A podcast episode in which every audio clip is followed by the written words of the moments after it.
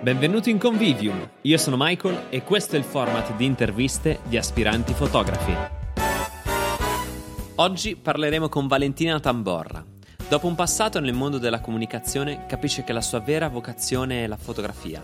Inizia così collaborando con un collega facendo fotografie di teatro, ma presto si sposta verso il reportage e il racconto. Oggi parleremo del suo percorso, dei suoi viaggi e di come raccontare sia ancora un'arte profonda e unica. Come stai intanto? Sto bene. Compatibilmente con questa situazione surreale, sto bene. Bene, grande. Io ti ho conosciuta al MIA di 2 anni fa, più o meno. Sì, forse addirittura anche 3. Ero con il mio gallerista di allora, Mario Giusti. Okay. E, sì, ci siamo conosciuti lì. Sì, che avevi portato un progetto. Aspetta, ricordami il nome, adesso mi sfugge. Ho chiuso la pagina prima. Avevo portato Ciocorà, il barattolo okay. Che doveva suonare, che è un progetto che avevo fatto con Mario De Santis per Amref Health Africa. E poi avevo portato Nient'altro che finzioni, un progetto con Federica Fracassi, un'attrice teatrale. Beh, mi ricordo che c'erano queste stampe enormi, bellissime. 1 metro per 1,5 metri, sì. Sì, davvero enorme, bello, grande. E, adesso so che sei dovuta tornare, no? Perché eri in spedizione, tra virgolette, cioè Stavo lavorando nell'Artico, che ultimamente, insomma, è un luogo dove torno spesso. Stavo seguendo un progetto nuovo che andrà in mostra a Milano a novembre, alla Fondazione Stelline, e si chiama Screi il Viaggio, poi magari te lo racconto. Certo. E quindi in realtà sono rimasta lì più di 1 mese perché sono arrivata poco prima che scoppiasse veramente il disastro. Era preventivato che rimanessi, metti, 18-19 giorni, ovviamente tutti i tempi si sono dilatati. C'era con me il mio assistente, nonché cameraman, Angelo, che poverino è rimasto con me per tutto quel tempo bloccati lì. Gli ho detto, vedi cosa vuol dire fare sto lavoro, che non puoi veramente schedulare e organizzare tutto, a volte sei in balia degli eventi, ecco. Certo. Tra l'altro bellissimo. E oggi praticamente fai principalmente questo, cioè progetti legati al nord, oppure fai anche altro? No, allora, io appunto mi occupo di reportage sociale e ritratto, e non lavoro solo sul nord, okay. Lavoro su varie realtà. Per esempio a novembre ero in Iraq con una ONG che si chiama Emergenza Sorrisi, con cui sono alla 2ª missione e abbiamo in progetto la 3ª. Sto collaborando con una casa di produzione che si chiama Fish Eye di Roma, che lavora con le maggiori reti televisive. Loro coprono la parte video, io ovviamente la parte fotografica, e qui lavoriamo invece su quello che è proprio il sociale, nel senso che il progetto mira a raccontare l'operato di questi medici in zone di guerra o in zone di estrema povertà. Sempre zone di confine, quindi se devo dire qual è la cifra del mio lavoro, è sicuramente l'idea di confine. Okay, bellissimo questo concetto, che era quello che poi mi dicevi un po' fuori diretta, no? Esatto, questo... cioè il concetto del dire lavoro su storie ai margini, no? Cioè, che sono quelle storie che stanno un po' nelle pieghe del mondo e che tendiamo magari a non vedere, a non incontrare, oppure se le incontriamo non ci facciamo caso perché sembrano storie minori. Che poi minori non sono, perché a volte dagli angoli, dai lati, dal non visto riusciamo a osservare meglio. A me piace guardare così il mondo, quindi in realtà mi occupo di quello, delle zone di confine in senso ampio, in senso lato, e credo che arrivare all'Artico in qualche modo sia stato un percorso dovuto, cioè l'Artico inteso come assenza, come idea di sparizione, come luogo altro, luogo alla fine del mondo, in qualche modo mi chiamava, no? Cioè, certo. Se devo immaginare una frontiera è quella. Molti uomini, molte persone si sono avventurate nello scoprire quei luoghi, nel documentarli. Alcuni hanno perso la vita, se pensiamo ad Amundsen, per esempio, perché quel luogo lì richiama un immaginario particolare, no? Un nulla, un mondo altro. E pensando appunto al confine, alla barriera, alla frontiera, l'Artico secondo me è una buona rappresentazione di questo concetto, però non è il mio fulcro inteso come Artico. Certo, e tra l'altro credo che stare lì sia anche piuttosto difficile, no? Perché, cioè, peraltro, come dicevamo prima, anche fotografare non è proprio semplice. Allora, sì, no, nel senso, tecnicamente ci sono delle problematiche legate al freddo, ma banalmente poi non è solo il freddo, ma è anche il clima mutevole a livelli inimmaginabili, nel senso che tu ti puoi svegliare la mattina e avere il sole, veramente il sole splendente, ma dopo un quarto d'ora parte una tempesta di neve che solleva il mondo e tu hai il whiteout. Quando hai il whiteout vuol dire che tu a 10 centimetri dal tuo naso non vedi. Ed è anche pericoloso, cioè io mi sono trovata nella tundra, per esempio, quest'inverno ero tra dicembre e gennaio, quindi le ore di luce lì sono un paio al giorno, vuol dire che comunque alle 3 del pomeriggio, alle 2 è buio. Siamo partiti che era sera, ad un certo punto c'era l'aurora boreale, il cielo pulito, una cosa meravigliosa, quasi epica, mi viene da dire, eravamo in motoslitta, dopo un quarto d'ora è iniziato il finimondo è durato 6 ore. E abbiamo guidato solo con l'aiuto del GPS, per fortuna le nostre guide erano persone estremamente esperte e quindi ci hanno riportato sani e salvi a destinazione, però non è stato estremamente divertente. Ecco, diciamo che bisogna essere preparati. Beh sì, lo immagino, anche perché mi ricordo l'inverno scorso sono andato in montagna a sciare e sono arrivato in cima e quando scendevo, cioè, mi sono fermato perché c'era talmente tanta nebbia che non riuscivo a sciare. Mi è venuta in mente la tua immagine, che sarà stata 100 volte peggio. E immagino che comunque essere in un posto completamente all'oscuro di quello che hai a 10 centimetri è davvero difficile. Sì, dimmi, scusa. No, dimmi. No, è difficile, è spaventoso più che altro, no? Hai proprio un momento che dici, caspita, e adesso? Cioè, adesso che cosa faccio? Cioè, perché il concetto è che il pericolo, l'estremo, è sempre, quando si pensa al reportage si pensa a estremo sempre legato a situazioni di guerra o situazioni di quel tipo. L'estremo invece si può intendere in tanti modi. Anche la natura sa essere estrema e per quanto tu possa essere preparato tecnicamente o sapere che potrebbe accaderti questo, la verità è che poi quando accade capisci che c'è qualcosa di estremamente più grande di te e non lo puoi governare. E quindi forse il primo insegnamento per lavorare nell'Artico è l'adattarsi all'imprevisto e sapere che in fondo tu non deciderai proprio niente. Cioè tu puoi dire, va bene, adesso oggi pomeriggio voglio andare lì, e potresti neanche poter partire, oppure ti puoi fermare dopo 10 minuti, dipende, cioè devi fare pace con questa cosa, che per noi che viviamo schedulando ogni nostro movimento è forse la prima cortina di ferro, cioè la prima cosa contro cui ti schianti, perché dici, ma come? Cioè io avevo, 10 giorni, mi ero detta avrei fatto questo e quell'altro, e poi improvvisamente ti si ribalta qualsiasi cosa e ti trovi a dover rimettere in piedi un intero programma, a doversi adattare alle circostanze. Chi vive nell'Artico lo sa bene, tanto che non ti dà appuntamenti, ti dice tu comincia a venire, poi vediamo. E tu che parti da qua sapendo che hai un tempo dato, dici ma come poi vediamo? Insomma, dammi un appuntamento. Ma il fatto è che hanno ragione loro. Io questo l'ho dovuto imparare a mie spese dopo i primi viaggi dove mi arrabbiavo perché dicevo ma caspita no, cerchiamo di metterci d'accordo, invece poi caspita sì, avete ragione voi, no? La prima regola è adattarsi al luogo dove vai, come tempi, come modi, come tutto. E nel periodo in cui non puoi fare niente, cosa fai?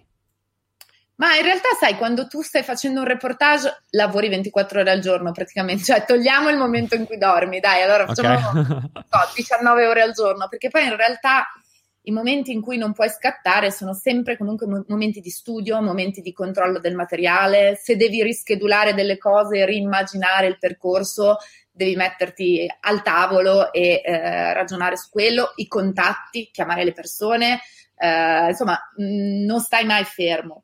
Sono comunque dei momenti interessanti anche quelli, perché significa conoscere il posto, no? Cioè prendere le misure col luogo dove sei.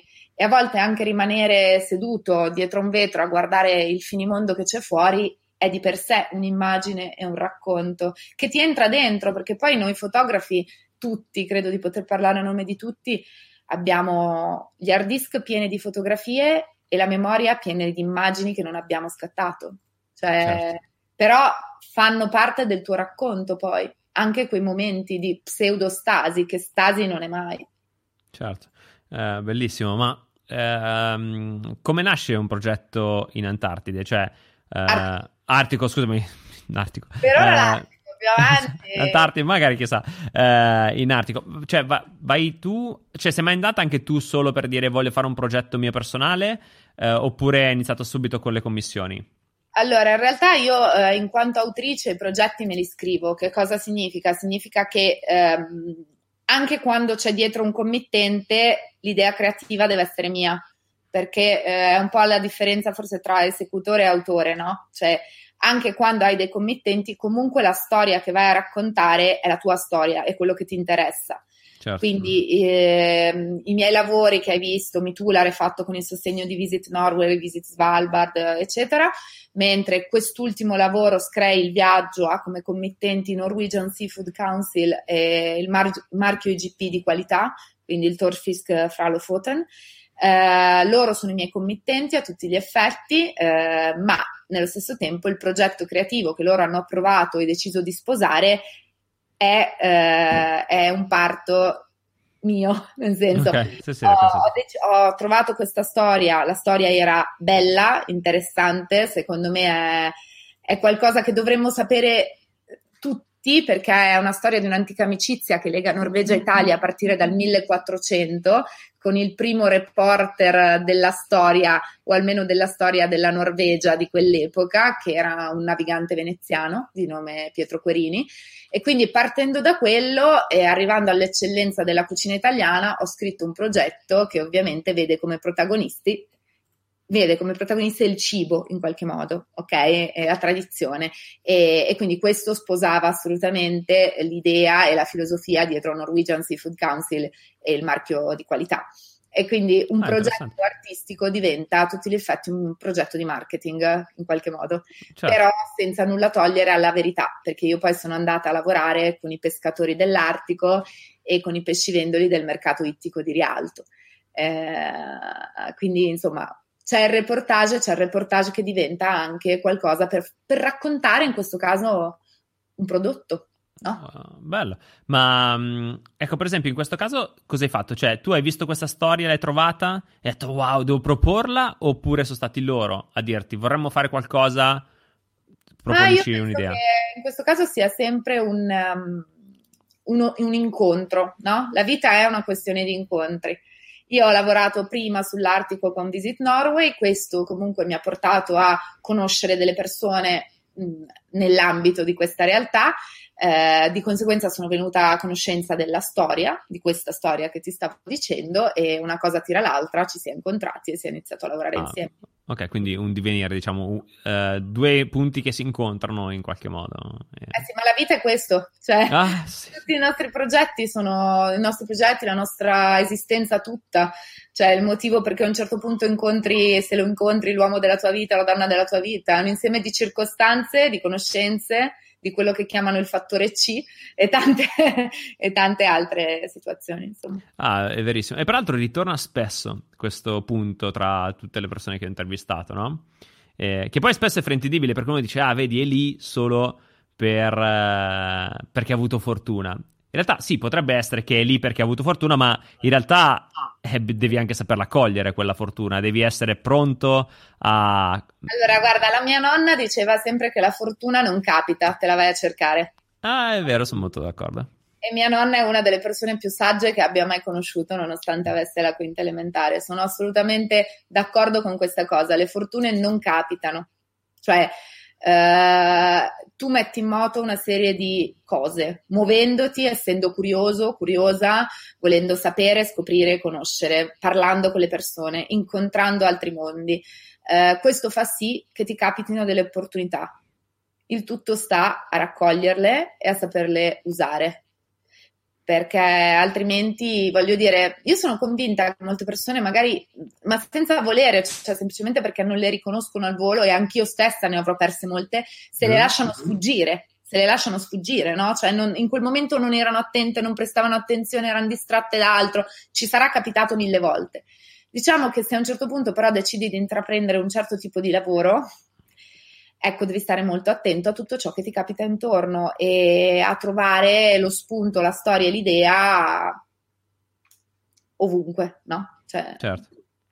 E poi credo anche che, non so, in un certo senso, quando apri i filtri sei più ricettivo in qualche modo, no? Cioè vedi cose che altri non vedono, vedi storie dove... altri non le colgono, no? Perché hai in qualche modo i filtri aperti. E la storia è banalmente la storia di quando, non so, compri la Aigo rossa a Pua e non è mai vista una, la compri e vedi solo Aigo rossa a Pua, dici ma come è possibile? È più o meno la stessa cosa, quando sei attenta si aprono i filtri.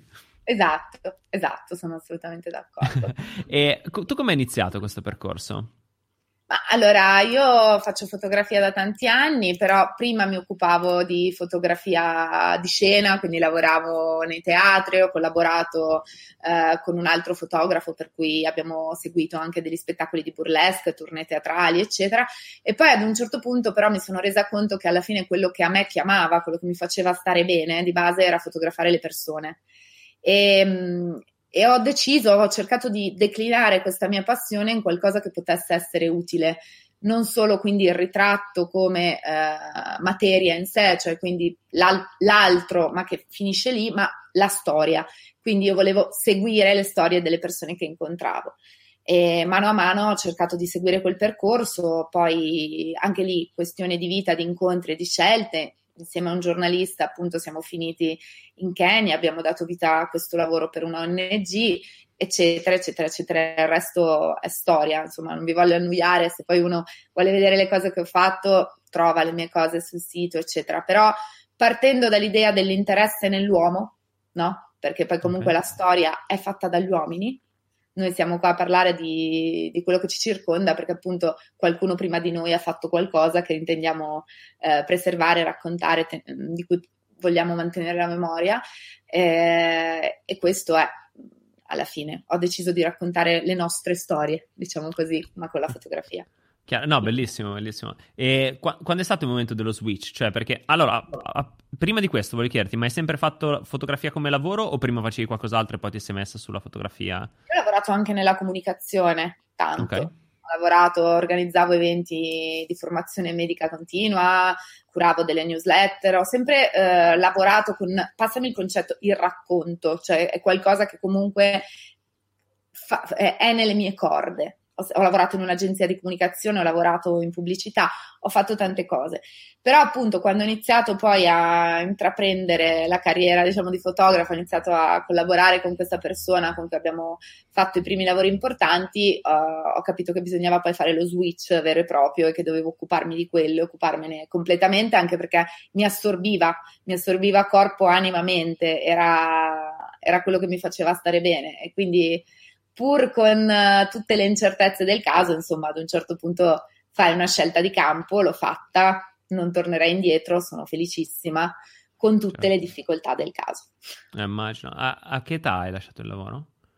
Un po' di anni fa, dai, non si chiede. No, infatti non ho chiesto l'età, ho chiesto a che età hai lasciato il lavoro, che sono due cose diverse. No, vabbè, perché è interessante, sai, per esempio...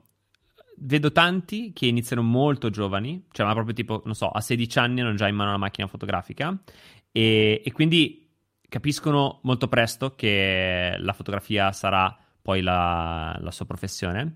E invece altri che arrivano un po' più tardi, no? E se per alcuni, cioè chi non l'ha fatto di mettersi nella fotografia anche tardi, magari pensa che buttarsi sia...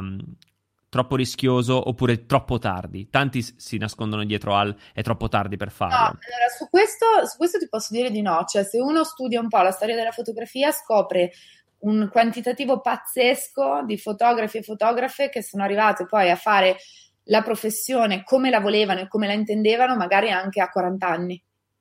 Cioè, il concetto non è l'età, secondo me, è individuare cosa vuoi fare davvero e decidere di seguire solo quella strada, che è abbastanza totalizzante però, e che significa lavorare un quantitativo di ore importante. Cioè io comunque prima di fare il salto non è che mi sono buttata, è sbagliato dire che mi sono buttata, ho fatto una fatica pazzesca, ho fatto per lungo tempo due lavori insieme, fino a quando non ho capito che occupandomi solo di fotografia potevo farcela, ma è stata una cosa Io non sapevo più che cos'era un weekend, non sapevo più che cos'era una sera libera.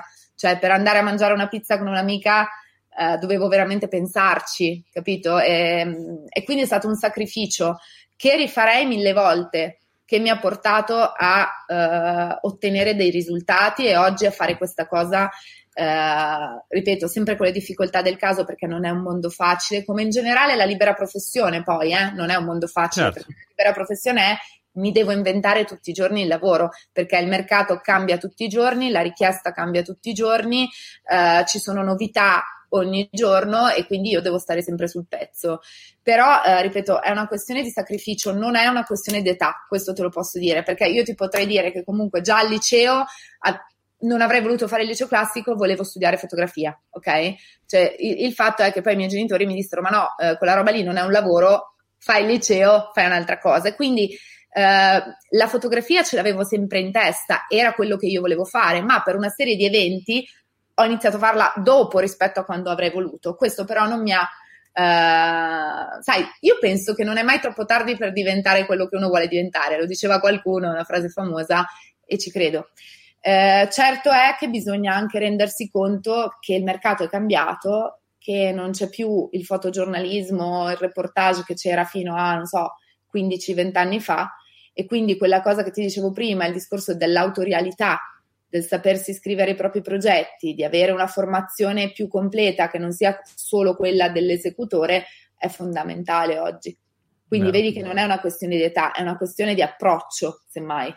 Mm-hmm. Assolutamente sì, assolutamente sì. E peraltro mi hai acceso due lampadine. La prima è che quando tu dicevi che lavoravi tantissimo anche nei weekend, eri sempre on, sempre accesa, sempre sul pezzo, e dici che lo rifaresti, è chiaro, quando vedi il risultato del tuo percorso dici ok, quello sforzo lo rifarei. Il problema è quando stai facendo quello sforzo e non hai certezza del risultato, che è lì la forza del continuare a resistere, no? È lì che fai la differenza. Sono d'accordo, quella è la persistenza e la resistenza. Io insegno anche, no? E proprio di recente parlavo con una delle mie studentesse di fotografia, ovviamente, di reportage, che mi ha detto non mi hanno accettato il progetto qua, non riesco a fare questa cosa. E io gli ho detto benissimo, allora studiati un altro modo per farla.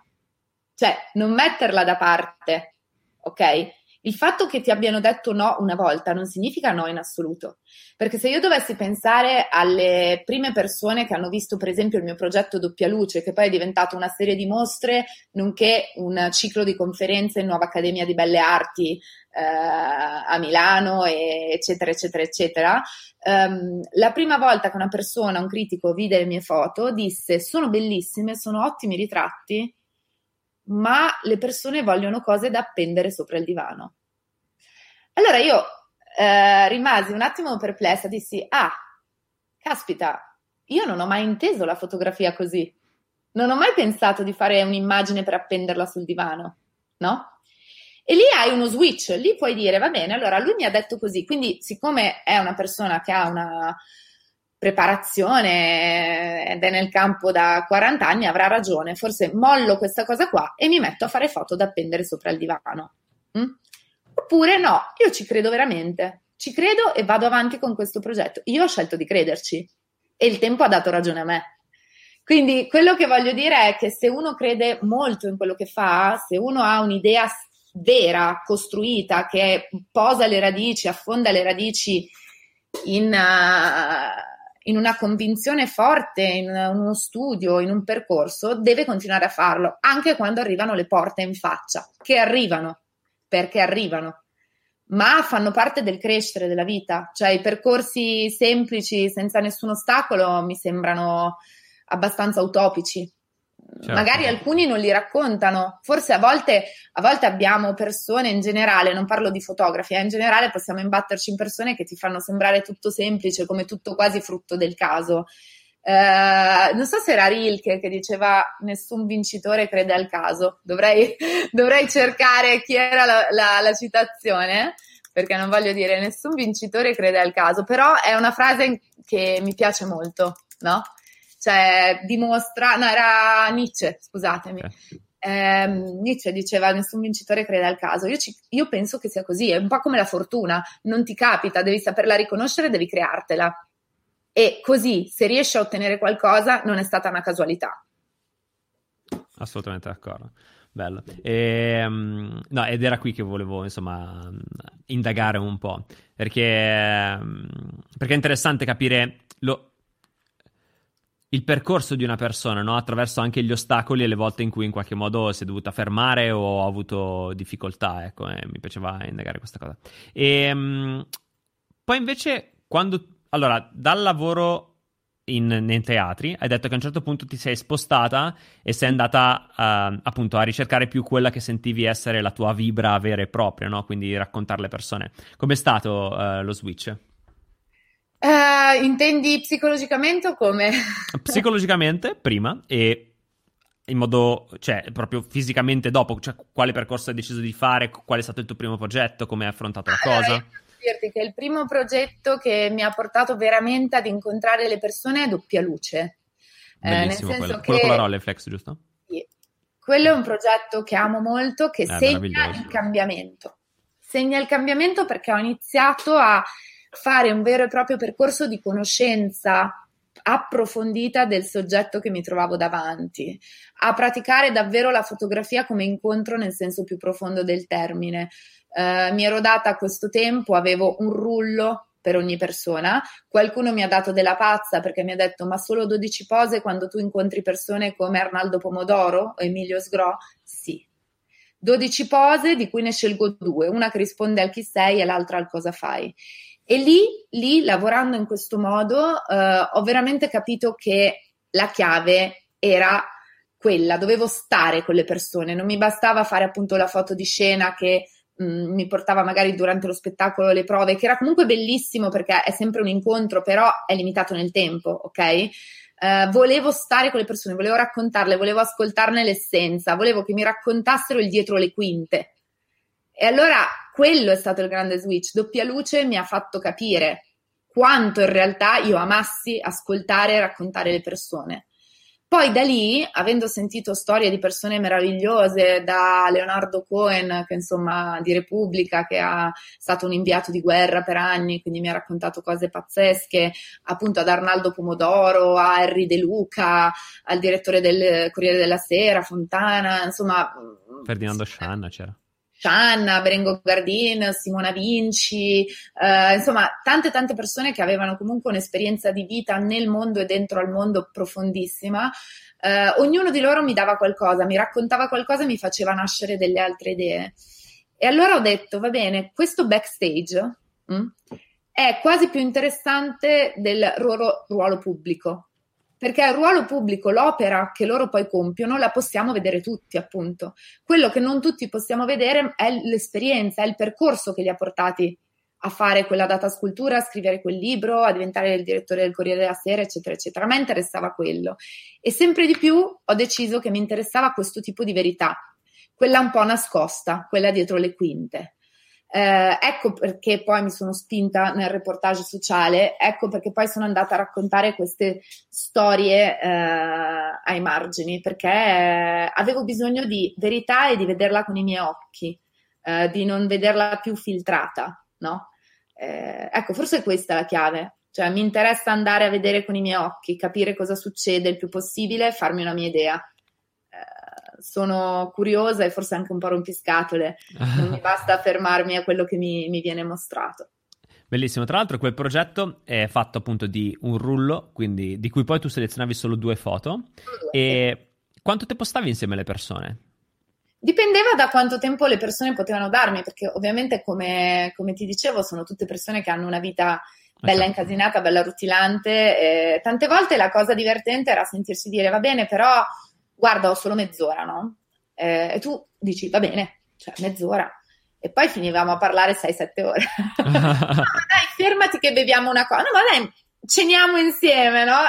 Come è successo con Leonardo Cohen, con altre persone, o con persone con cui poi ho sviluppato un'amicizia, una frequentazione. Per esempio Emilio Isgrò, che è una persona che amo moltissimo, lui, sua moglie, sono persone che io normalmente oggi vado a trovare, scambio chiacchiere, siamo insieme per un caffè, ma ci siamo conosciuti in quel pomeriggio in cui in teoria lui doveva avere mezz'oretta e poi sono diventate ore. Quindi insomma dipende, uno quando ha a che fare con ovviamente persone che stanno nel mondo diciamo del business, dello spettacolo, si dà dei tempi perché è inevitabile, però poi il bello dell'incontro è anche quello, il fatto che tu arrivi, infatti io quando devo fare un ritratto del genere non dico, non so, ci vediamo alle 2 e poi dalle 4 sono libera, per me c'è ci vediamo alle 2, fine, cioè ti do un'ora di arrivo e vediamo insieme che cosa succede. Bello. Che è la flessibilità ed è bello così. Assolutamente sì. Poi vabbè, in un progetto come quello in cui comunque una foto diciamo è più istituzionale, nell'altra è più il racconto della persona, devi entrare in contatto con la persona, no? Sennò come fai a raccontarla? Esatto. E non è immediato, va da sé, perché comunque tutte le persone, cioè diciamo che davanti a una macchina fotografica, anche se nella Rolleiflex, come mi ha detto una volta Scianna, ci si inchina, quindi sì, perché guardi nel pozzetto, certo, no? Quindi c'è già un approccio diverso. Soprattutto la cosa che mi piace della Rolleiflex è che oltre ad avere il pozzetto puoi alzare lo sguardo e guardare negli occhi il tuo interlocutore, mentre con la macchina fotografica classica porti la macchina qui, quindi metti un po' una barriera. La prima foto istituzionale magari era quella appunto più posata, no? Quella dove la persona si aspettava di essere ripresa e si aspettava di giocare il suo ruolo, quindi il ruolo del fotografo, il ruolo del giornalista di successo, il ruolo dello scultore, il ruolo della scrittrice, del musicista. Dopo un po', quando si parlava e ci si lasciava andare, veniva fuori la persona vera. La cosa divertente è che nel tempo la maggior parte di queste persone che poi mi hanno detto posso usare magari la tua foto per il tal articolo, per questo e per quello, non hanno scelto la foto istituzionale. Quindi anche questa è stata una cosa molto bella, no? Arnaldo Pomodoro ha appeso nel suo studio non la foto che risponde al chi sei, ma quella che risponde al cosa fai, quella non istituzionale, quella non in posa, per dire, ma lo stesso Emilio Isgrò. Forse perché alla fine tutti abbiamo bisogno di riconoscerci anche attraverso lo sguardo dell'altro, anzi a maggior ragione attraverso lo sguardo dell'altro. Cioè più che come ci vediamo noi, a volte è interessante vedere come ci vedono gli altri. Assolutamente sì. No? Bellissimo. E quanto tempo ci hai messo a realizzarlo? Perché comunque è un progetto sostanzioso. Quello è stato lungo, ci ho messo, a proposito di tempi, 1 anno e mezzo. 1 anno e mezzo, poi il lavoro è andato in mostra a Milano, è andato in mostra a Napoli. È stato un ciclo di eventi appunto in NABA, Nuova Accademia di Belle Arti, una serie di incontri eccetera, però tra tutto quanto 1 anno e mezzo di lavoro. Bello. No, bellissimo. E quello è stato questo, voglio dire, bello metterci del tempo. Sì, è bello. Poi vabbè, è bello anche il fatto che tu l'abbia fatto con l'analogica, ancora più bello che tu l'abbia fatto con la Rolleiflex, che peraltro è una macchina che adoro, quindi insomma, mi piace proprio il mezzo, non so, come dicevi tu, appunto il fatto di inchinarsi, non so, c'è una magia anche in quello. E bello, molto bello, molto bella come dire progetto. E quindi quello è stato, diciamo, il progetto dello switch in qualche modo che ti ha fatto fare. Okay. Non solo per una questione di andare di essere più o meno conosciuta, ma proprio perché ha fatto scattare delle corde dentro di me, cioè mi ha fatto capire dove volevo andare davvero e che alla fine era questo che volevo raccontare. Quindi se parliamo di switch, sotto tutti i punti di vista, doppia luce, secondo me. Ok. E poi da lì è partito tutta la serie invece di altri progetti che poi hai portato avanti, e poi immagino anche le prime persone che ti contattavano per poi far diventare i tuoi progetti un lavoro.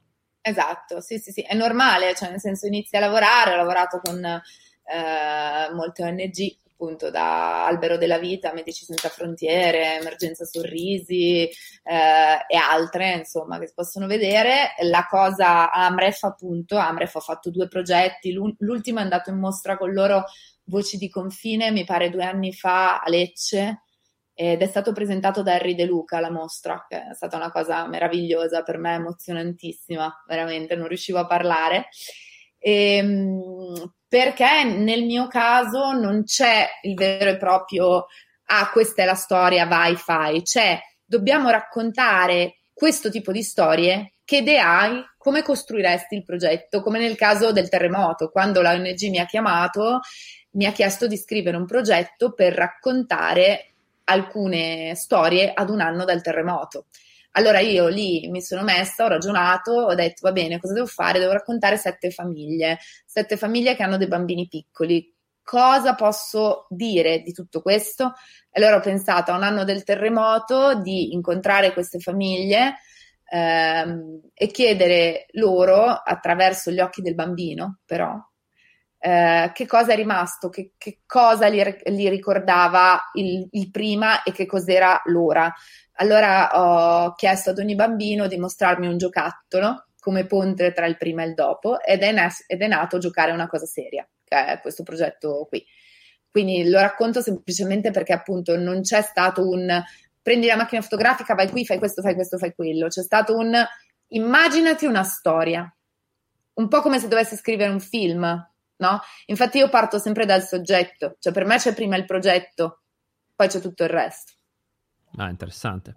E tra l'altro la seconda lampadina, sai che prima ti ho detto ci sono due lampadine che mi ha acceso, la prima te l'avevo detta, la seconda invece è rimasta latente e mi si è riaccesa adesso, che è quando tu dicevi che volevi studiare fotografia ma poi sei andata al classico, giusto? Classico?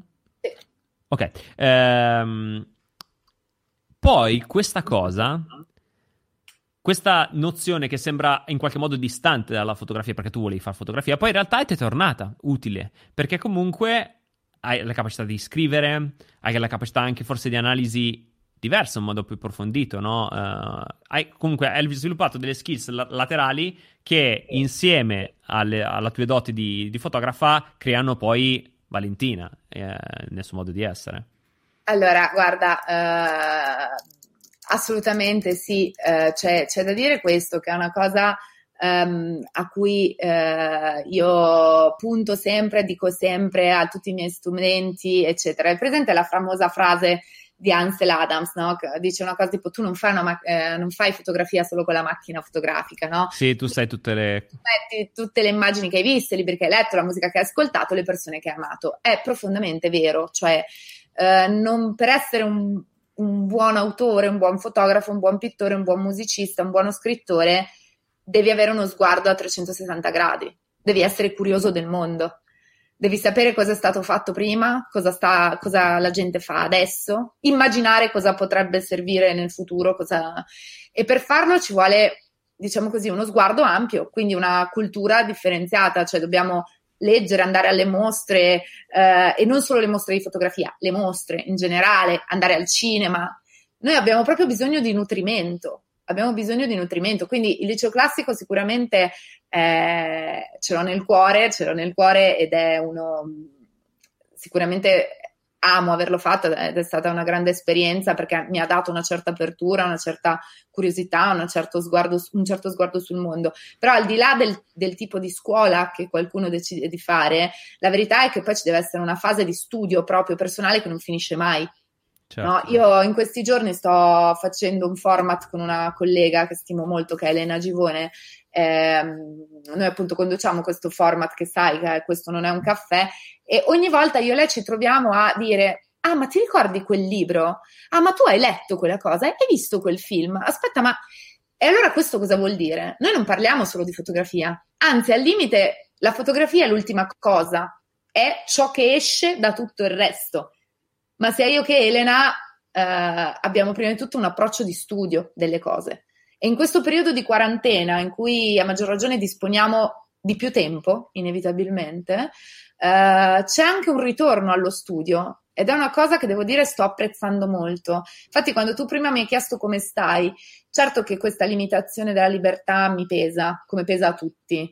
Certo che vorrei poter uscire, godermi il sole, farmi una passeggiata, sì, non nego. Però nello stesso tempo rallentare il ritmo mi sta dando la possibilità di guardarmi intorno in un altro modo, riprendere dei vecchi libri, riguardare dei film che forse ho visto un po' di corsa, un po' con disattenzione, e ritrovo del nutrimento, ritrovo anche il mio percorso, dico cavolo, ecco, vedi, quando ho fatto quella foto in effetti stavo pensando a questa cosa qui, cioè davvero è necessario fare un percorso di studio e non smetterlo. Cioè l'esercizio del pensiero, nonché lo studio, non è una cosa che è arrivato ad avere un attestato, finisce lì. Devi andare avanti se vuoi lavorare come si deve. Certo, ma guarda, è anche questa una delle cose che accomuna tutti quelli che in qualche modo lasciano un segno, perché non si finisce mai di accumulare, no? Poi più sai, più capisci che non ne sai, quindi vuoi saperne ancora di più, sei sempre curioso, meraviglioso. E tu invece l'approccio con l'insegnamento, quando è arrivato nella tua carriera? Allora, da qualche anno, nel senso che le mie prime esperienze come insegnante, come ho tenuto lezioni e talk, sono state proprio in NABA, la Nuova Accademia di Belle Arti. Lì ho capito che è stato bello, lì ho tenuto workshop, ho tenuto tante cose, adesso insegno all'Istituto Italiano di Fotografia, collaboro con altri importanti istituti, eccetera. Lì ho capito che proprio mi piaceva stare coi ragazzi, cioè al di là del fatto che è un lavoro, quindi è un lavoro, ma non è certo questo, cioè io i miei studenti li sento, sono a disposizione, dico ragazzi se avete dubbi eccetera scrivetemi, e sono felice quando lo fanno perché vedo la passione, se vedo la passione mi esalto perché il mondo ha bisogno di passione, il mondo ha bisogno di passione e di gente che ci crede nelle cose, quindi io credo molto nel valore dell'insegnamento, nel valore dell'insegnamento inteso come scambio. Cioè per me parlare con i ragazzi è veramente un incontro ogni volta, mi piace sentire la loro energia, mi piace vedere le loro idee, mi piace aiutarli se posso nello svilupparle, nel dargli una forma, ripeto l'insegnamento mi ha preso, mi piace, oggi ti posso dire che è una cosa che faccio con estrema passione, quindi caspita… Bello, cioè bello che me ne sia stata data l'opportunità, bello che io possa continuarla, è bello quando vedo i miei studenti felici ed è importante perché se tu trovi, io penso sempre al mio insegnante Nicola Gardini che ho incontrato per mia fortuna negli anni del liceo e che oggi insegna a Oxford letteratura comparata, lui è stato un mio maestro di vita, è stato un maestro di vita, non solo un insegnante, io grazie a lui ho scoperto dei mondi, ho scoperto delle passioni, brucianti passioni, quelli per un certo tipo di letteratura o per un certo tipo di poesia che poi mi hanno inevitabilmente ispirato nel mio lavoro. E allora ho sempre sperato in piccolo di poter avere un briciolo della capacità che aveva lui di dare agli studenti, di non risparmiarsi, di non essere lì a leggere delle nozioni o a far fare ai ragazzi il pappagallo, ma di spronarli a esercitare il pensiero, la mente, così, perché si cresca in due. Poi sono molto di quella filosofia che un buon maestro è quello che ad un certo punto viene superato dall'allievo. Quindi questo dovrebbe essere il modo in cui si insegna. Cercare di farsi superare, cercare di vedere che la gente cresce, impara da te e fa meglio. Meraviglioso. Ma tu insegni di reportage, cioè fotografie di reportage, insegni come fare progetti, non so, lo immagino perché ho capito che sono queste insomma le tue skills principali. Insegno reportage, insegno street photography e insegno di base come creare un progetto, cioè la scrittura e anche l'abbinamento parola e immagine. Che tra l'altro come creare un progetto credo che sia uno degli argomenti che... nei quali i più si fermano, no? Cioè, da cui non riescono ad uscire, no? Perché sono tutti sempre un po' in impasso. Vedo anche i ragazzi che mi scrivono ogni tanto e che dicono vorrei fare un progetto ma non saprei bene da dove partire. Ecco, un consiglio che daresti a una persona che ha un progetto e che non sa bene da dove partire? Allora, dipende poi dal progetto, ovviamente. Certo. Però cioè, il concetto è innanzitutto quando ti viene un'idea devi capire chi l'ha già realizzata e come. Quella è la base.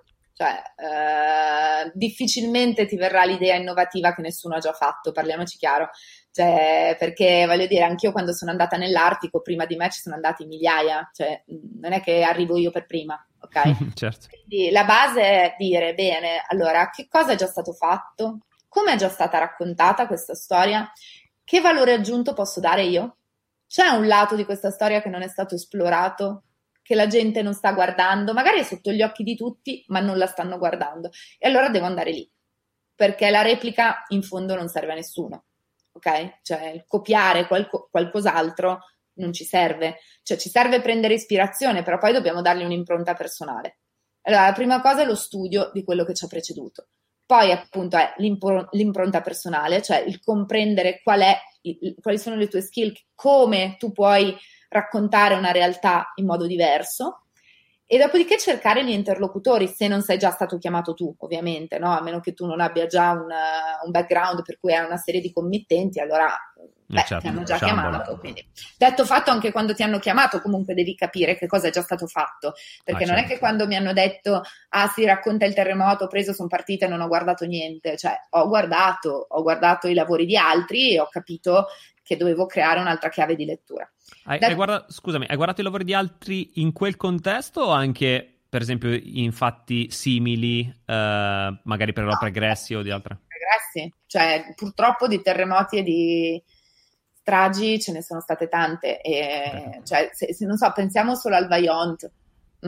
Cioè, non è per forza che devi guardare il terremoto, guardiamo il Vajont, guardiamo come è stato raccontato, le immagini che abbiamo visto, scrisse un pezzo bellissimo Buzzati, uno dei pezzi più belli che abbia mai letto, per raccontare con umanità, empatia e vicinanza una situazione del genere. Per esempio Buzzati è qualcuno che secondo me bisognerebbe studiare, perché Buzzati in qualità di giornalista aveva un approccio estremamente umano, era molto vicino alle persone, non parlava di numeri.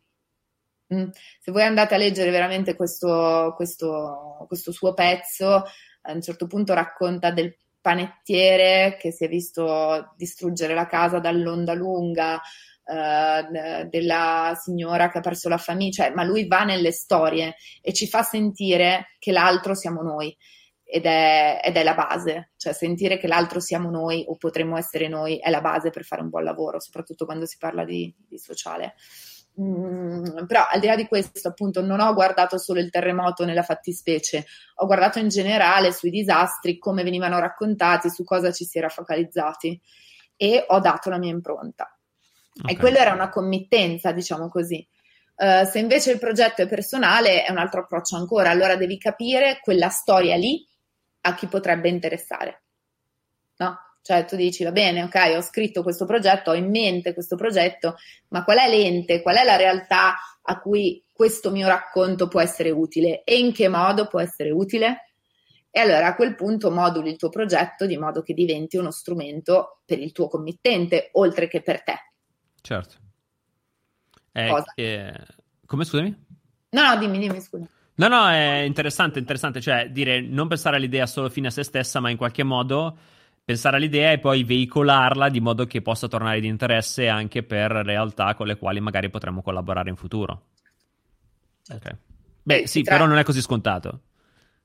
Non è così scontato, non ho detto che, infatti dico sempre ragazzi, non vi sto dicendo che è facile, cioè non vi sto dicendo che è un gioco da ragazzi, anche perché voglio dire, io i progetti che faccio c'è sempre un'analisi che va avanti a volte mesi, quando non un anno. Mi è capitato di lavorare a un progetto a un anno prima di poterlo fare. Questo vuol dire che per un anno ho studiato. Io a volte faccio vedere ai miei ragazzi i malloppi di materiale, cioè adesso ne ho uno qua dietro, giusto per farvi capire al volo, così, cioè, no, scusate, questo è un lavoro su Israele, ma anche questo potevo farvelo vedere. Comunque, questo è un lavoro che ho fatto con Medici Senza Frontiere, la sottile linea rossa. Prima di partire io avevo tutta questa marea di documenti, cioè questo ha voluto dire che io per mesi ho studiato la situazione, ho capito quali rotte dovevo seguire, con chi dovevo parlare. Ho studiato di base, quindi un lavoro è questa roba qui, è tanta organizzazione, tanto studio per capire chi possono essere gli interlocutori, sono anche tante porte in faccia. Ripeto, non ho detto che è facile, quando dico che questo lavoro è una scommessa, e tu prima hai parlato di certezza del risultato, per esempio, è una cosa che non si può avere. Cioè, come fai ad avere certezza del risultato? Nel senso che tu puoi avere una tua intuizione, puoi pensare che quella storia valga la pena di essere raccontata, e puoi metterci anima, cuore, tutto quello che vuoi. Poi c'è sempre il pubblico, e tu al tuo pubblico ci devi arrivare, e non è detto che il pubblico reagisca come vuoi tu.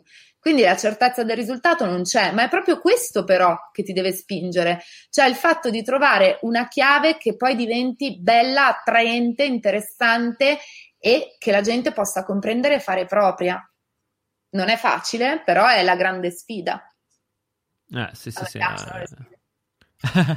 E beh, immagino che ti debbano piacere, perché sennò non potresti fare quello che fai, insomma. Anche spingerti nei confini in cui ti piace andare è sempre lontano da casa, in qualche modo. Sì, oppure è un concetto dilatato di casa. Cioè, a me piace pensare che le radici so dove le ho, ma che in fondo poi ne pianto altre ovunque. Cioè, io mentre ero nell'Artico sono stata chiamata, mi è arrivato una telefonata con WhatsApp call da una ragazza, da un'infermiera irachena, da Nassiria, che era preoccupata per me perché voleva sapere come stavo visto il coronavirus. Allora pensare che io ho un amico, un'amica, qualcuno che mi vuole bene in Iraq, in Nassiria, e poi ho qualcun altro che mi chiama dall'Artico per farmi vedere il sole di mezzanotte, qualcuno che mi chiama dalla tundra per dirmi che oggi ha visto non so quante renne, eccetera, eccetera, eccetera, eccetera, mi fa dire che casa mia è ovunque. Raramente mi sono sentita a disagio. Io penso che se ti comporti da ospite, gli altri ti tratteranno come ospite e tutto andrà bene. Cioè, se quando ti muovi hai rispetto dell'altro, dell'altrui storia, delle altrui tradizioni, se sospendi il tuo giudizio, che è sempre fuorviato e veicolato ovviamente dalla tua cultura, da dove vivi, da tutto un tessuto sociale che hai intorno, poi le cose funzionano. Bisogna mostrarsi nudi all'altro e accettare, no? Accettare quello che viene. Sì, poi vabbè, viaggiare ti mette in contatto con realtà che sono talmente diverse dalla tua, e magari per te una cosa ha un significato positivo, per loro ha un'accezione negativa, quindi vabbè, insomma, è interessantissimo anche entrare nelle culture e capire quanto quello che noi diamo per scontato essere così in realtà non lo sia per niente, ed è solo perché noi siamo nati qui che è scontato che sia così, ma non è così. È così per noi, e sono due cose un po' diverse. Beh, quella poi è la base, no? Cioè, nel senso che quella roba lì è veramente la base per un fotografo, per un reporter o per un giornalista. Cioè, il fatto di andare a raccontare altre storie significa avere a che fare con l'altro da te, e l'altro da te ha un diverso approccio alla vita, una diversa visione del mondo. Guarda, la storia che sto seguendo adesso, cioè quella che andrà in mostra a Milano il 2 di novembre alla Fondazione Stelline, appunto Screi il Viaggio, parte proprio da uno scritto del 1400 di questo mercante veneziano che a un certo punto dice: per essere uomini di mondo, insomma, bisogna conoscere e accettare l'altrui cultura, ed era il 1400. Poi a un certo punto deve essere successo qualcosa per cui ci siamo persi e questa roba qui ce la siamo un po' dimenticata. Però nel 1400 quest'uomo scriveva questo, e penso che sia valido tuttora, no? Infatti lui scrisse un diario a memento di quei momenti, perché lui in pratica partì da Venezia per andare nelle Fiandre, fecero naufragio, erano 68 uomini, ne rimasero vivi solo 11, e arrivò sulle coste dell'allora sconosciuta Norvegia. Fu lì che scrisse questo diario per ricordare quanto era successo e quanto gli abitanti di quest'isola sperduta oltre il circolo polare artico gli salvarono la vita, a lui e agli altri 10 persone della nave. Però ci fu questo incontro, insomma, tra un mondo ancora antico legato alla tradizione della pesca, eccetera, e questi uomini che venivano da Venezia, che all'epoca era già aperta al mondo, no? Era già insomma, era la Venezia che ci immaginiamo potesse essere nel 1400 e passa. Okay. E quindi tu sei aperta a questa per poi sviluppare tutto un tuo progetto. Esattamente. Bellissimo. Tra l'altro ti e ci saluta Simone Raso, che ho anche intervistato. Ciao, e peraltro una cosa che mi aveva colpito molto di lui, vabbè, oltre insomma al suo approccio, insomma, molto interessante, è che lui a un certo punto mi disse: ma guarda, io stavo sfogliando online Varese News, mi pare fosse, adesso non ricordo, comunque insomma un giornale locale, e ho visto la storia di questa persona che era un ragazzo che costruiva strumenti musicali nel suo garage, insomma, e gli ho scritto per andarla a documentare, no? Sì. E questo mi ha fatto fare uno switch, perché è vero, è interessantissimo, come dire, pensare di raccontare storie esotiche, però alle volte, come anche dimostrato tu con il tuo progetto, le storie sono poi molto vicine a noi, molto più vicine di quelle che pensiamo. Caspita. Cioè, anche voglio dire, io ho lavorato sulla povertà in Italia con una giornalista, Monica Triglia, e abbiamo lavorato da nord a sud, partendo da Milano, toccando Genova, Napoli, Catanzaro, Palermo. Sono storie nostre, no? Sono storie che ci appartengono nella nostra Italia, e siamo partite da dietro casa, siamo partite da Milano. Quindi le storie sono dappertutto, le storie sono appena apri la porta di casa.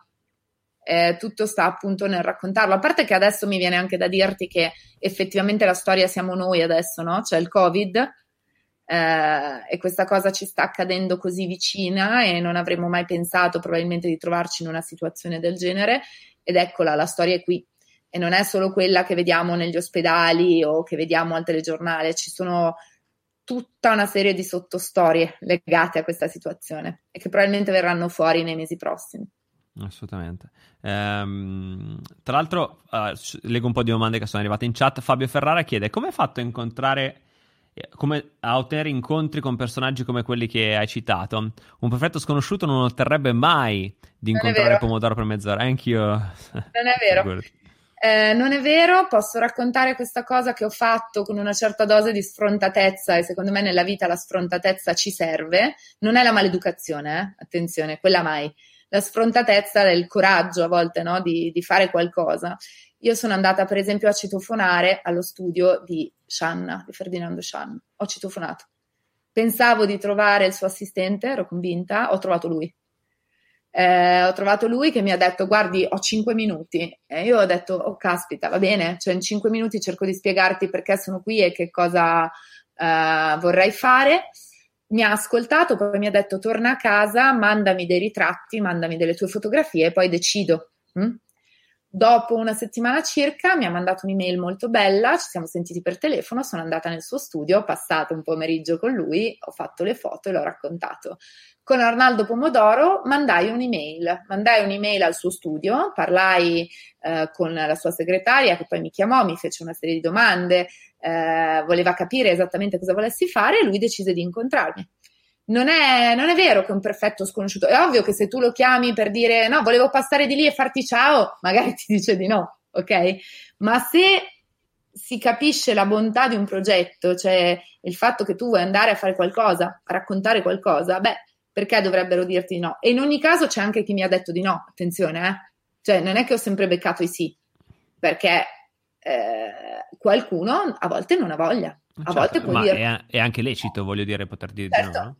E okay. Io ho beccato dei no, la differenza è che i no non mi hanno smontata, cioè esatto, nel momento in cui ho beccato dei no ho detto va bene, allora se a te non va lo capisco e vado a raccontare qualcun altro, cioè qual è il problema? Non bisogna mai partire da quel presupposto, perché quando si parte con il non ce la farò, non mi considereranno, 90 su 100 non ti considerano. Esatto, ma poi sai, io credo molto che, cioè, le persone famose sono comunque sempre persone e rispondono sempre comunque alla persona, quindi se tu ti poni bene, male che vada ti dicono no, non mi interessa, vabbè, pace, voglio dire, non è che... Cioè, tanto male che vada sei al punto di prima, non è che torni indietro, ti penalizzi o, non so, ti tagliano le gambe, cioè fa niente, nel senso... Diranno di no, guarda che uno dei problemi più grandi in questa vita è il problema, è la paura del rifiuto, in generale, Cioè nel senso che adesso non ne sto parlando solo a livello fotografico, non so, pensiamo ai rapporti uomo-donna, manco ci provo a chiederle di uscire a cena, tanto mi dirà di no, e se ti avesse detto di sì, cioè nel senso almeno provaci, e poi se è un no prendi il tuo no, incassi e ciao, però almeno ci hai tentato, no? Invece che avere rimpianti. Assolutamente. Vincenzo chiede a voi due domande: come è avvenuto il contatto e quindi l'ingaggio su Amref? Quando elabori e realizzi un progetto, come fai in termini di costo prima e durante? Beh, questa è una domanda enorme, cioè nel senso che fare una lezione di progettualità. Ripeto, le ONG mi chiamano perché piace il mio lavoro. Nel caso di Amref il contatto è arrivato tramite una persona che già lavorava con loro, un giornalista che già lavorava con loro e che ha detto c'è questa fotografa in gamba, abbiamo pensato a un progetto insieme. Poi c'è tutta una fase di studio dei costi. Banalmente si deve stendere un budget, non è una cosa semplice, perché non calcoli solo le tue ore lavoro, devi calcolare le ore fisiche di lavoro, cioè nel senso non è che tu prendi e dici vabbè starò via 10 giorni, devo essere pagata per 10 giorni, c'è tutta la fase di studio preliminare, ci sono i viaggi, il vitto e l'alloggio, devi sapere come stendere un budget.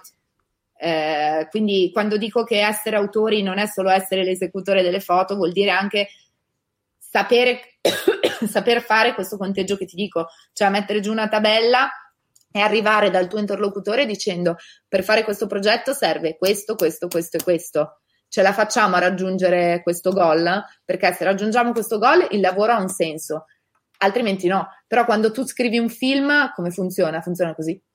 Certo, no, tra l'altro è bellissimo perché la fotografia per un fotografo, cioè, è una parte talmente marginale, cioè proprio l'atto fotografico, l'atto di produrre la fotografia, cioè è talmente marginale, no? E poi non sembra, ma dietro c'è visione, programmazione, anche una certa, come dire, capacità di far quadrare i conti, quindi una vena un po' contabile comunque in qualche modo devi averla, o devi avere qualcuno che lo fa per te, perché sennò dove vai? Insomma, un sacco di cose. Ma non solo, c'è anche tutta una parte che la gente tende per esempio a non considerare. Io ho un avvocato di riferimento, Eleonora Trigari si chiama, è un avvocato esperto in diritto d'autore, lei si occupa di tutelare i miei progetti, si occupa dei miei contratti, si occupa di migliaia di cose inerenti al mio lavoro. E ogni fotografo dovrebbe avere un buon avvocato, per esempio.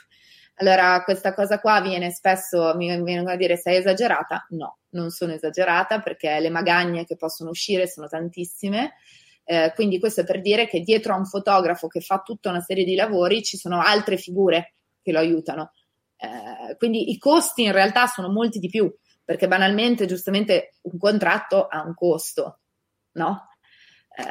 Quindi quando si inizia a fare questo tipo di lavori bisogna avere una visione ampia, non è facile spendere un budget, veramente ci sarebbe da fare, sono lezioni, sono veri e propri percorsi per imparare a fare questo tipo di mestiere.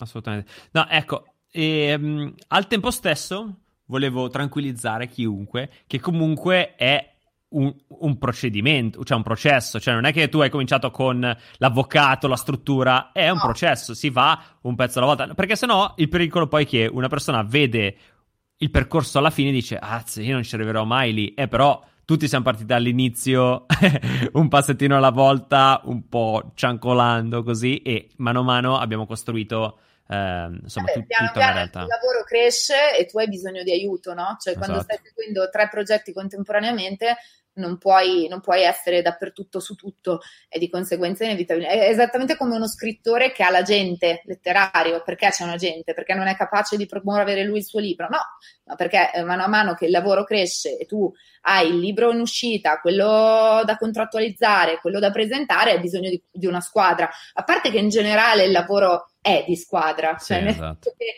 dietro a un fotografo ci sono altre persone sempre, dall'assistente al foto editor a chi ti fa post produzione se la fai fare fuori, cioè dipende, nel mio caso anche cameraman, perché c'è sempre una parte video nei miei lavori e io non faccio video, quindi c'è qualcuno che li fa con me, ci sono squadre, però piano piano le costruisci, anche perché piano piano costruisci la tua cifra stilistica, capisci come ti piace raccontare le storie e che cosa ti serve per farlo, no?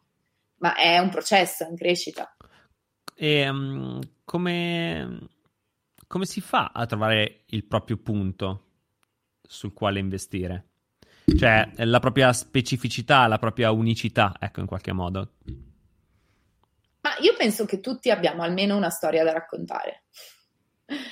E parto da lì, cioè nel senso che tutti noi abbiamo qualcosa che ci caratterizza, qualcosa che ci è accaduto o che è accaduto a qualcuno che amiamo o che semplicemente è una nostra fissazione, allora si parte da quella roba lì e si sviluppa un concetto che lega tutti quanti i nostri lavori, un po' una chiave. La mia chiave, ho capito in breve tempo essere il confine, l'idea di confine.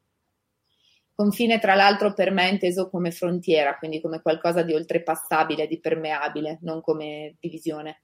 Quel tipo di idea ha legato tutte le storie che ho scelto di raccontare, e oppure il modo in cui ho raccontato quelle che mi sono state commissionate. il mio sguardo è inevitabilmente veicolato da quello, cioè proprio è la cosa che io riconosco, non so come dire. Altre persone hanno altri interessi, però la base è trovare qualcosa che proprio ci appassiona, che ci fa ridere, piangere, stare bene, stare male, cioè qualcosa che è profondamente, che sentiamo nostro, e sviluppare quello. In questo senso si capisce facilmente come il lavoro sia assolutamente una cosa personale, poi alla fine, no? Cioè ogni storia che racconti in qualche modo è la tua storia. Cioè quando ti dicono ah ma un fotografo non c'è mai in foto, a me viene da dire che il fotografo c'è in tutte le foto, perché in realtà quando noi fotografiamo mettiamo tantissimo di noi, tantissimo, è la nostra visione che mettiamo nello scatto. Bello, è tipo, mi viene in mente Gasta quando dice cercate una parola che vi rappresenti, e lui per esempio ha scelto eleganza e tu in questo caso hai scelto confine. Come... Esatto, cioè è un po' quella la chiave, no? Cioè non è quella alla fine. Cioè lui l'eleganza, e quindi ne ha fatto la cifra stilistica per tutti quanti i suoi lavori. Io ho scelto il confine, altri fotografi hanno scelto chi, che ne so, l'ambiente, chi... Le chiavi sono varie, però bisogna trovarle dentro di sé. Allora, forse la domanda più sbagliata che si può porre è come faccio ad avere un'idea? Ecco, cioè nel senso che... Poi non ci sono domande sbagliate, però più che altro lì è una cosa che dipende ad altri, cioè l'approccio, cioè l'idea, il pensiero deve essere una roba tua. Ci sono figure che ti possono aiutare a svilupparlo nella maniera migliore, però devi guardare tu dentro di te, devi guardare tu il tuo vissuto e che cosa veramente ti interessa, e da lì procedi. Certo. Allora, chiudiamo con questa domanda. Eddie chiede: che consigli daresti ai nuovi fotografi? Urca. Che consigli darei? Beh, intanto una cosa banale, che però banale non è, di continuare ad essere estremamente curiosi, di non farsi influenzare da chi dice che certi generi sono morti o non esistono più. Esistono, bisogna però cambiare l'approccio, perché il mercato è cambiato e quindi dobbiamo cambiare insieme al mercato. E poi di continuare a crederci, perché comunque è un mestiere che si può fare con tutte le difficoltà, veramente con tante difficoltà, stringendo i denti, non dando mai per scontato nulla, però è un mestiere che si può fare. Il fatto è che mi viene da dire oggi bisogna veramente dedicargli tanto di noi. La domanda che ci dobbiamo porre in realtà è quanto ne abbiamo voglia, perché non è né un bene né un male, non è né giusto né sbagliato. Io dico sempre che oggi sono felice di quello che faccio, però non lo so, cioè nel senso, fra 10 anni spero di fare questo ancora e di averlo elevato semmai, no? Però nella vita poi non si sa mai, cioè può anche arrivare un momento in cui ti stanchi e in cui dici adesso ho detto quello che avevo da dire e voglio fare altro. Però se ci credi veramente continua ad investirci tempo, fatica, sudore, sangue, lacrime, perché poi ne vale la pena. Qual è stato il momento più difficile, duro, il momento in cui hai detto mi sa che qua mi invento a fare qualcos'altro, se c'è stato comunque un momento particolarmente di crisi tra virgolette o insomma difficoltoso? Momento non di crisi ma difficoltoso, che ogni volta ci pone in riflessione e magari ci fa dire oddio santo, forse non ne vale la pena, è quando tu torni da situazioni magari un po' limite, difficili, e vorresti arrivare a un sacco di gente, non riesci mai a arrivare veramente a tutti quelli a cui vorresti arrivare, e senti che allora non è stato abbastanza, senti che non hai fatto, dovevi fare di più, che forse dovevi fare meglio, ti viene un po' quell'idea lì di vabbè, ma allora cosa lo faccio fare? Posso dire, non so, al ritorno dall'Iraq, sicuramente ho vissuto un momento abbastanza duro, però quella roba lì deve essere comunque anche uno sprone, cioè quel momento duro mi ha portato a rompere talmente tanto le scatole che sono uscita poi alla fine su 2 quotidiani nazionali e su un locale con un articolo abbastanza forte, cioè con diversi articoli abbastanza forti. Dobbiamo anche ridimensionare il nostro ruolo, cioè non è che possiamo salvare il mondo perché non lo può fare nessuno, dobbiamo solo metterci nell'idea che il nostro lavoro può servire magari anche solo ad aiutare una persona, però ha un senso. Ecco, forse quindi per rispondere qual è la cosa più dura, a volte è il fatto di dire torno da un luogo, ho raccontato una storia pesante, una storia dura, vorrei poter veramente cambiare le cose, ti rendi conto che cavolo, no, cioè non puoi fare magari la differenza per qualcuno, per pochi, e tu vorresti di più, e ogni volta è una lotta con te stesso, ecco, però poi alla fine ne vale la pena comunque, anche solo per quella persona lì, ecco. Meraviglioso. Allora, intanto grazie mille perché è stata una bellissima intervista. Grazie a te e a tutti quelli che hanno avuto la pazienza di seguirci. Ah no, è stato meraviglioso, un sacco di punti di riflessione peraltro, ed è bellissimo insomma poter vivere proprio centrati sulla propria passione, credo che sia una delle... Fai ciò che ami e non lavorerai un giorno nella tua vita, si dice. No? Esatto, sì, credo davvero che sia la cosa più appagante e bella che ci possa essere. Però, come tutte le interviste, voglio chiudere con le tre domande. Allora, la prima è: un libro che consiglieresti? Allora, io come vedete non è per fare la figa, però veramente amo leggere tanto, e qualcuno dice no perché fai per le interviste con dietro i libri, no, perché veramente io ho la casa invasa perché amo leggere. Allora mi viene da dire un paio di libri, non uno, sì, per rimanere in tema artico. Ok. Faccio anche vedere, è questo, scusate, no, di qua, Safari Artico. Ok. John Riel è bellissimo, cioè questa è proprio narrativa, non è okay, fotografia, narrativa.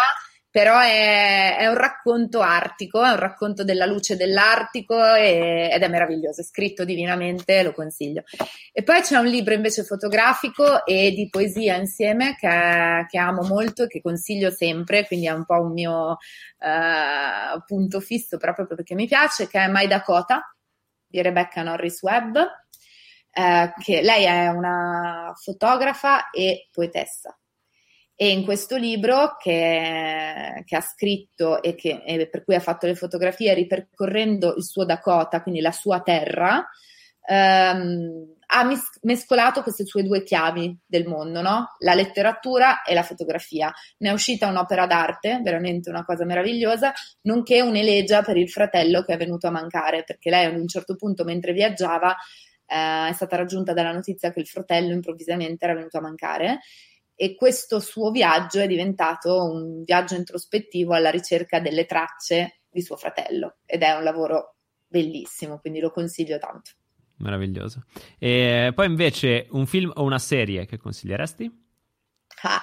C'è una serie fantastica, cioè veramente divertente, però c'è tutto, c'è la determinazione, la spavalderia, la sfrontatezza, la risposta alla domanda ma quelli là non ti considereranno mai se non sei nessuno, no, è in questa serie TV che è la fantastica signora Maisel. Ah, l'ho vista, meravigliosa. Ragazzi, cioè è un piccolo capolavoro. No, cioè... è troppo bella, bellissima. È l'unica serie che ho visto, perché non ne ho viste altre, meravigliosa. Lei è geniale, cioè io tra l'altro in certi punti ero io, cioè mi sono proprio riconosciuta. Io la amo, no, meravigliosa. A un certo punto va in culo a tutti pur di riuscire, e, cioè tutti che la guardano dicono ma dove vuoi andare, non ce la farai mai, ma chi ti considera? E porca miseria, ce la fa e la considerano come, quindi è meraviglioso. Peccato che tre serie sono, giusto? Sì, tre mi pare. Sì. La terza proprio, cioè, finisce e dici... E quindi? Dai! No! Quindi adesso dovrà uscire. Spero che esca la quarta. Non possiamo dire niente, però è un inno alla resistenza. No, bellissimo. E alla caparbietà. Ecco, una parola su tutte, caparbietà. Assolutamente, sì. Ma poi divertente, fatta bene, intelligente, anche molto intelligente peraltro. Madonna, cioè, tutto fuorché stupida quella serie. Infatti ha vinto, mi pare, dei Grammy Awards, ha vinto un sacco di premi. Sì. Io non sono da serie perché poi, cioè, capito, ti rubano l'anima, però alla fine lì ho ceduto, ne ho vista una e non ho potuto guardare tutta. È vero, cioè anch'io ero un po' così all'inizio, poi ho detto no, vabbè, dai, geni veri. Grande. E poi l'ultimo invece, un oggetto sotto i €10 che consiglieresti? Che consiglierei? Nel tuo caso, non so, a qualcuno che si avventura in posti ostici. Infatti, vabbè, allora dai, una cosa stupidissima che credo costi €1,52 o €2, che però se non hai con te nell'Artico sei spacciato, è il panno per gli occhiali, per le lenti. Sì, perché cioè, no, è vero. Il problema è che partono queste tempeste terrificanti, questi schizzi d'acqua e di neve, disastri. e tu, se non hai niente per pulire la lente, non fotografi più. Cioè, adesso sembra una banalità, però è vero. Cioè, io ero in giro con questo mio assistente, con Angelo, e tutte e due avevamo nelle tasche 18 pannetti che poi puntualmente tra i guanti la tempesta non trovavamo, e quindi ci trovavamo a pulire le macchine con la tuta, con il gomito e ho un sacco di foto con le macchie, che poi di per sé sono anche interessanti a volte, però insomma dipende dal quantitativo. Poi c'hai la patina, dici bello, ma anche no. No, ma tra l'altro è interessantissimo questa cosa degli oggetti sotto i 10 euro, no? Perché poi ognuno riporta appunto un oggetto utile in quella situazione che magari può sembrare banale, no? Però quando non ce l'hai dici... Avrei voluto che qualcuno me l'avesse detto, capito? Quello degli occhiali è una cazzata, cioè scusate, è una roba, ma in realtà stupidissima, ma se tu non ce l'hai nell'Artico, caro mio, è un problema. Verissimo, verissimo. Valentina, io ti ringrazio. Grazie a te. È stata una bellissima puntata, super divertente, davvero. E spero di incontrarti presto, poi quando insomma finirà tutto questo pandemonio. Beh, ne approfitto per invitarti, Covid permettendo, alla mostra di Milano di Screi il Viaggio dal 2 novembre al 22 novembre alle Stelline, quindi in quell'occasione sicuramente ci sarà modo di, dai, perché cioè, novembre, insomma, anche perché poi tra l'altro in teoria prima, il 28 di settembre sono in mostra a Villa Borghese a Roma, alla Casa del Cinema, con Mitular, l'altro mio progetto sull'Artico. Doveva essere ad aprile, è stata posticipata, e anche qui sempre Covid permettendo, speriamo di vedervi tra Roma e Milano, insomma. Va bene, volentieri, speriamo, e sicuramente insomma in una delle due ci vedremo. Dai, va bene. Ti mando un abbraccio, buona giornata, saluto tutta la chat, ciao. Ciao. Introducing touch-free payments from PayPal, a safe way for your customers to pay. Whether you're a market seller, I'll take 2 tomatoes and a cucumber, poodle pamperer, piano tuner, or plumber.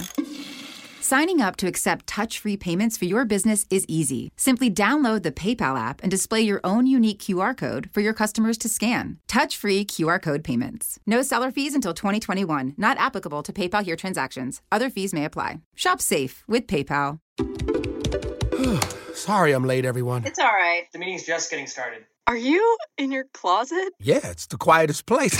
Oh, not the roomiest, though. Getting closer with your closet these days? That dinosaur costume behind you? What? No. The Container Store's custom closet sale is here to help with up to 25% off closet systems and free virtual in-home closet design. Who wants Sean to put on the dino suit? Really, guys? The Container Store, where space comes from.